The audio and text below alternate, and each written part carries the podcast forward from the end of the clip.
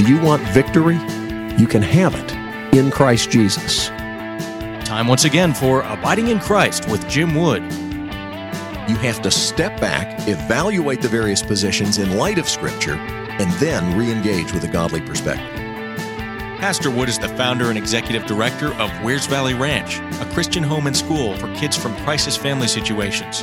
Jesus said, As the Father has loved me, so I have loved you. Abide in my love. You can contact the program by calling 866 41 Abide or by visiting us on the web at WVR.org. And now, without further delay, here's your host, Jim Wood. If you would please open your Bibles to Romans chapter 15 as we continue our study of Paul's letter to the church at Rome. Romans chapter 15, our focus will be in verses 1 through 13. This is God's word. We who are strong ought to bear with the failings of the weak and not to please ourselves. Each of us should please his neighbor for his good, to build him up. For even Christ did not please himself. But as it is written, the insults of those who insult you have fallen on me. For everything that was written in the past was written to teach us, so that through endurance and the encouragement of the scriptures, we might have hope. May the God who gives endurance and encouragement give you a spirit of unity among yourselves as you follow Christ Jesus, so that with one heart and mouth you may glorify the God and Father of our Lord Jesus Christ. Accept one another then, just as Christ accepted you, in order to bring praise to God. For I tell you that Christ has become a servant of the Jews on behalf of God's truth to confirm the promises made to the patriarchs so that the Gentiles may glorify God for his mercy. As it is written, Therefore I will praise you among the Gentiles. I will sing hymns to your name. Again it says, Rejoice, O Gentiles, with his people. And again, praise the Lord, all you Gentiles and sing praises to him, all you peoples. And again, Isaiah says, the root of Jesse will spring up, one who will arise to rule over the nations. The Gentiles will hope in him. May the God of hope fill you with all joy and peace as you trust in him, so that you may overflow with hope by the power of the Holy Spirit. May God add his blessing to this reading from his holy and inspired word. We've said that in this section beginning in chapter 12, Paul is telling us how we are to respond to the gospel. Chapters 1 through 11 focus on the gospel itself. God saved us, and this is how. This is why we needed saving. This is what he did. But then beginning in chapter 12, we're told how we must respond in light of what God has done. I plead with you, brothers, in view of God's mercy, to present your bodies as a living sacrifice to God, holy and acceptable to him. That's what we're to do. What does that look like? Well, from chapter 12 on through the end of the book, he tells us various situations, various relationships, whether it's with the government, or whether it is with one another, this is how you're to do it. This is what it looks like. This is what a, lo- a life of love looks like. And in chapter 15, these first 13 verses, the first thing that we see, he's just talked about, if you'll recall, the disputable matters. There are some things we said that are not disputable. There are some things that God's word makes very, very clear.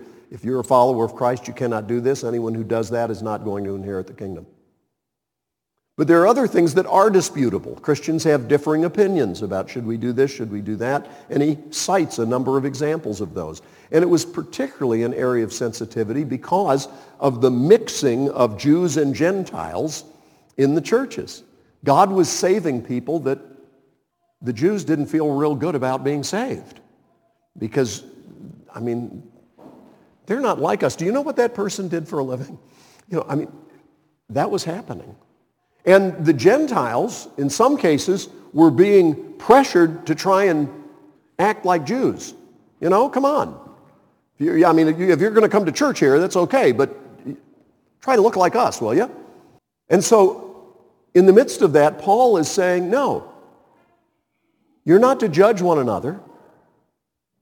God is the one to whom we'll give an account. Now, again, we're not talking about things that are not disputable. We're talking about things that are disputable. And if you, if you say, I, I don't remember really that, go back and read it, okay? Because he makes it wonderfully clear with illustrations including whether or not we can eat meat and whether or not certain days are holy, that kind of stuff, okay? So, a life of love, according to God's word, involves joyfully putting the needs of others ahead of our own pleasure. We don't live to please ourselves. Verses 1 through 4 tell us we live in order to serve. Joyfully. Well, why would you be joyful about having to put the needs of others ahead of your own pleasure? Because this is how we worship. This is how we say, I love you to the one who gave his life for us. This is how we express to him gratitude. You know, we're supposed to serve joyfully because Jesus says, inasmuch as you've done it one of, for one of the least of these brothers of mine, you've done it for me. So what we do for our brothers and sisters in Christ to address their needs is how we say, I love you to God. A life of love involves joyfully putting the needs of others ahead of our own pleasure. Okay? Secondly, a life of love means being united in community as we follow Jesus. Look at verses 5 and 6. May the God who gives endurance and encouragement give you a spirit of unity among yourselves as you follow Christ Jesus, so that with one heart and mouth you may glorify the God and Father of our Lord Jesus Christ. You don't need to talk about unity if you're a solo act. You don't need to talk about unity if you're just out there singing the old 1970s song that Pat Boone so beautifully rendered for us. Me and Jesus got our own thing going. Me and Jesus got it all worked out.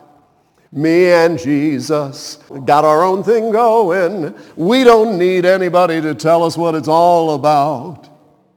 Well, the idea of emphasizing a person, sorry for the bad, bad Pat Boone impersonation there, but um, it's good to emphasize the necessity of a personal relationship with Jesus Christ. If you do not personally trust Christ, if you're just trying to swim along as part of the group, but you really haven't yielded your life to Christ, you're just trying to get along with the other people around you, and they seem to be believing this stuff, so I'll, I'll do it too. Oh, they're raising their hands. I guess I'll do that. If it's not personal between you and the Lord, you're not part of the group. You may look like part of the group. So did Judas. There has to be a personal relationship with Christ. But folks, if there is a personal relationship with Christ, when they said, teach us to pray, he said, okay, try something like this. My Father. Is that what he said? Our Father who is in heaven. Hallowed be your name. We, we can't live the life that God calls us to in isolation from everybody else. I heard this week that somebody was not able to go to their church, uh, I think because of illness or something. This is someone in another state, and they contacted uh, Miss Lisa and asked, you know, does your church live stream? How can I get it? Because I, my church doesn't live stream, and I'd like to be able to watch yours since my church doesn't offer anything on Sunday morning unless you're there in person. Well, folks, I want you to know we are happy to live stream and we're grateful for all the folks who watch. And really, as long as you watch on live stream, that's all that matters. It's really just a show we put on here. This is the studio audience. And, uh, and you know, there's no reason for you to be involved with other believers. Just, you know, send your contributions to P.O. Box. No! No! God forbid. We are supposed to live in community. The name of this church is Covenant Community Church. And we're, we're not talking about the community of Wears Valley or the community of East Tennessee. We're talking about the community of believers who have covenanted together in order to serve the Lord. So we're supposed to follow him together. God calls us to be united with other believers following Jesus. Now, if Jesus is going this way and the group you're in community with is going that way because they don't like what God says in his word, you, you need to get out of that community, okay? You may be sentimentally attached. You may be multi-generational attached. But this is not about denominations. I don't have a denomination to recommend that you all need to be a part of. People ask me, I'm moving to thus and such a place. Uh, do I need to look for a thus and such church? I say, no, you need to look for a church that preaches the word, exalts Jesus Christ, loves one another, and is on mission for him.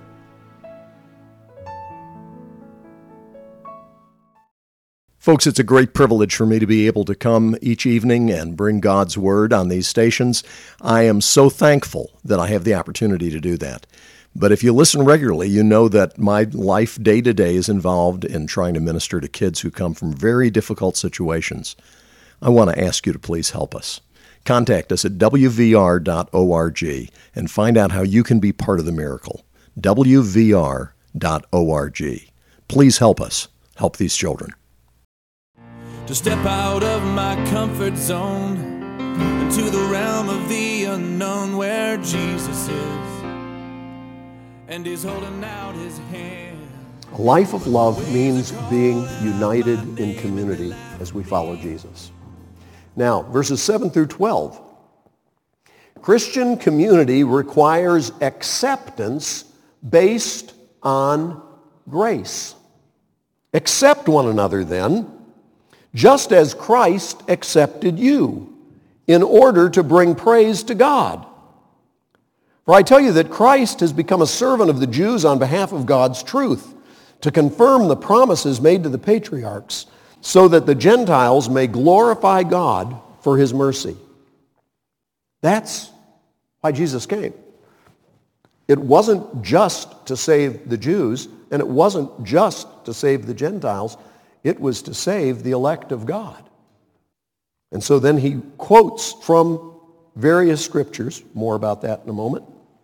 But he makes it clear that our acceptance of one another is based on the same grace that God demonstrated by accepting us in Christ Jesus. He didn't accept us in Christ because we earned it, because we were good enough, because we'd done enough. He accepted us in Christ Jesus on the basis of grace.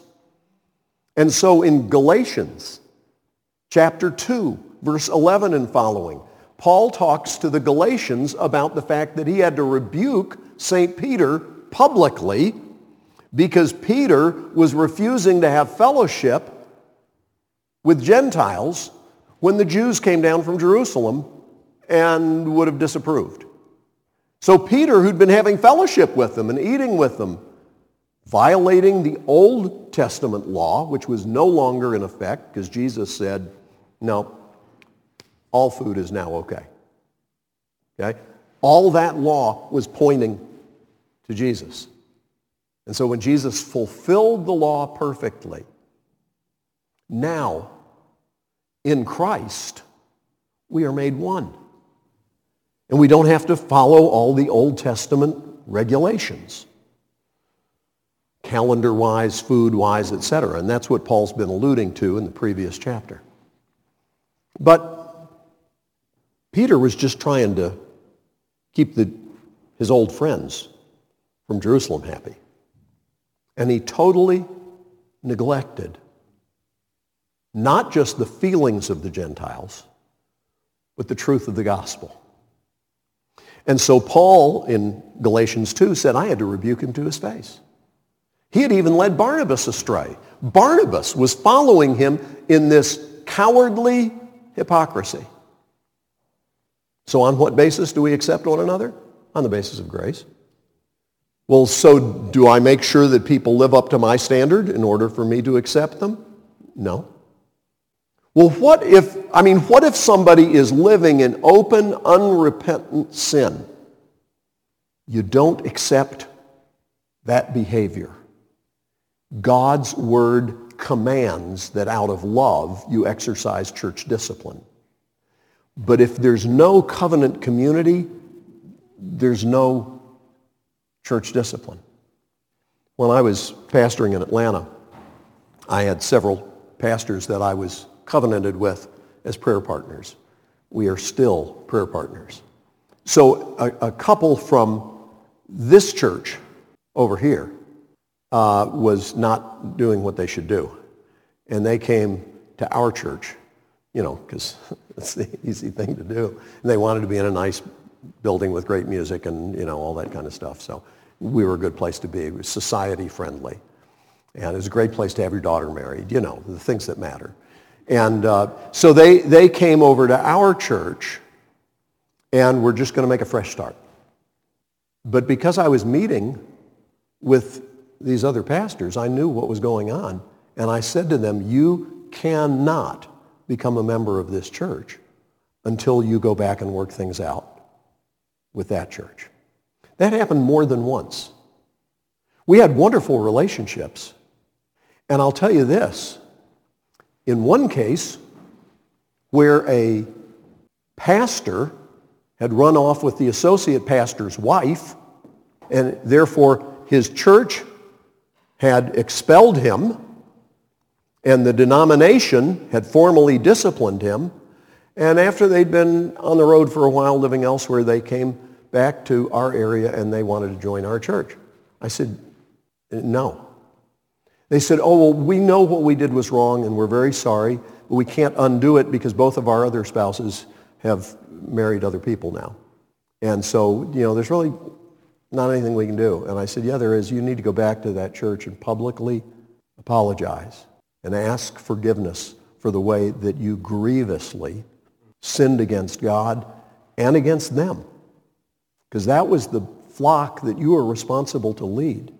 And if you come here you're not going to be in any kind of position of leadership. Oh, no, no, no, we know that. I said, fine. We will welcome you after you've gone back and sought to make things right with your former spouses, which they had already done, and with that church. I got the most wonderful letter from the presbytery thanking us for not having just welcomed them in.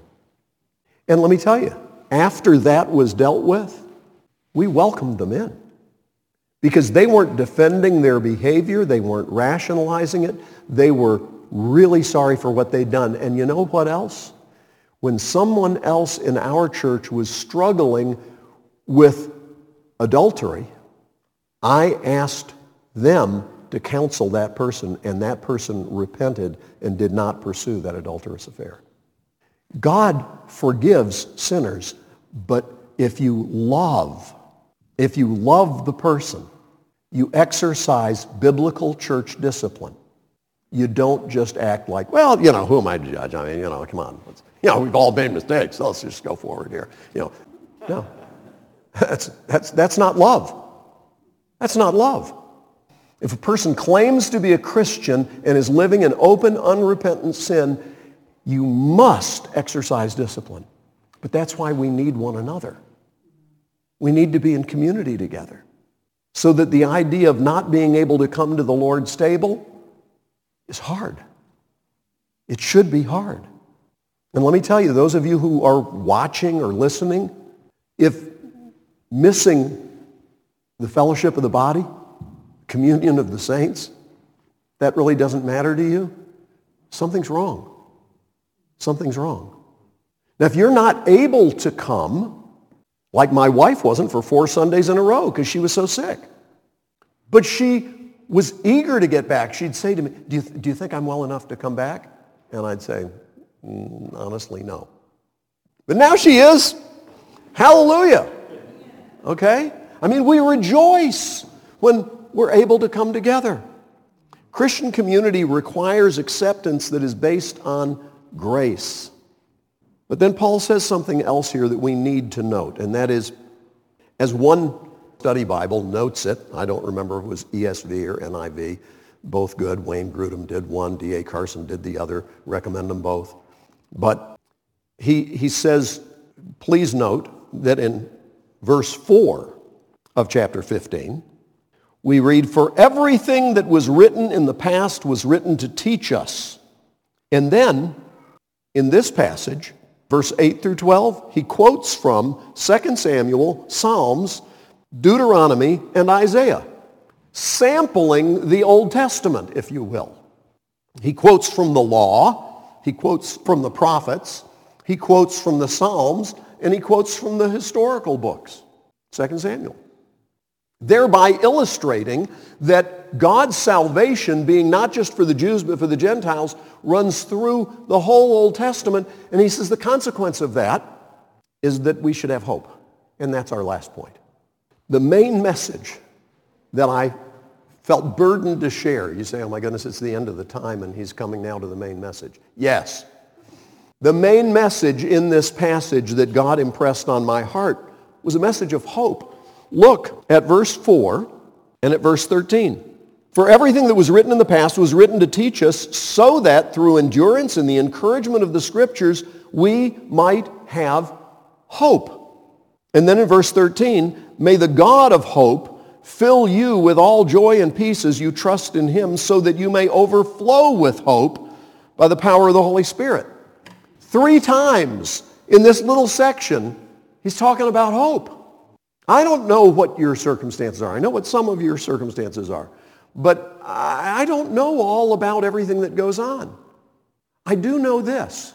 Whatever we're facing, whatever we're going through, whatever we've been through, whatever grief we're experiencing, there's hope.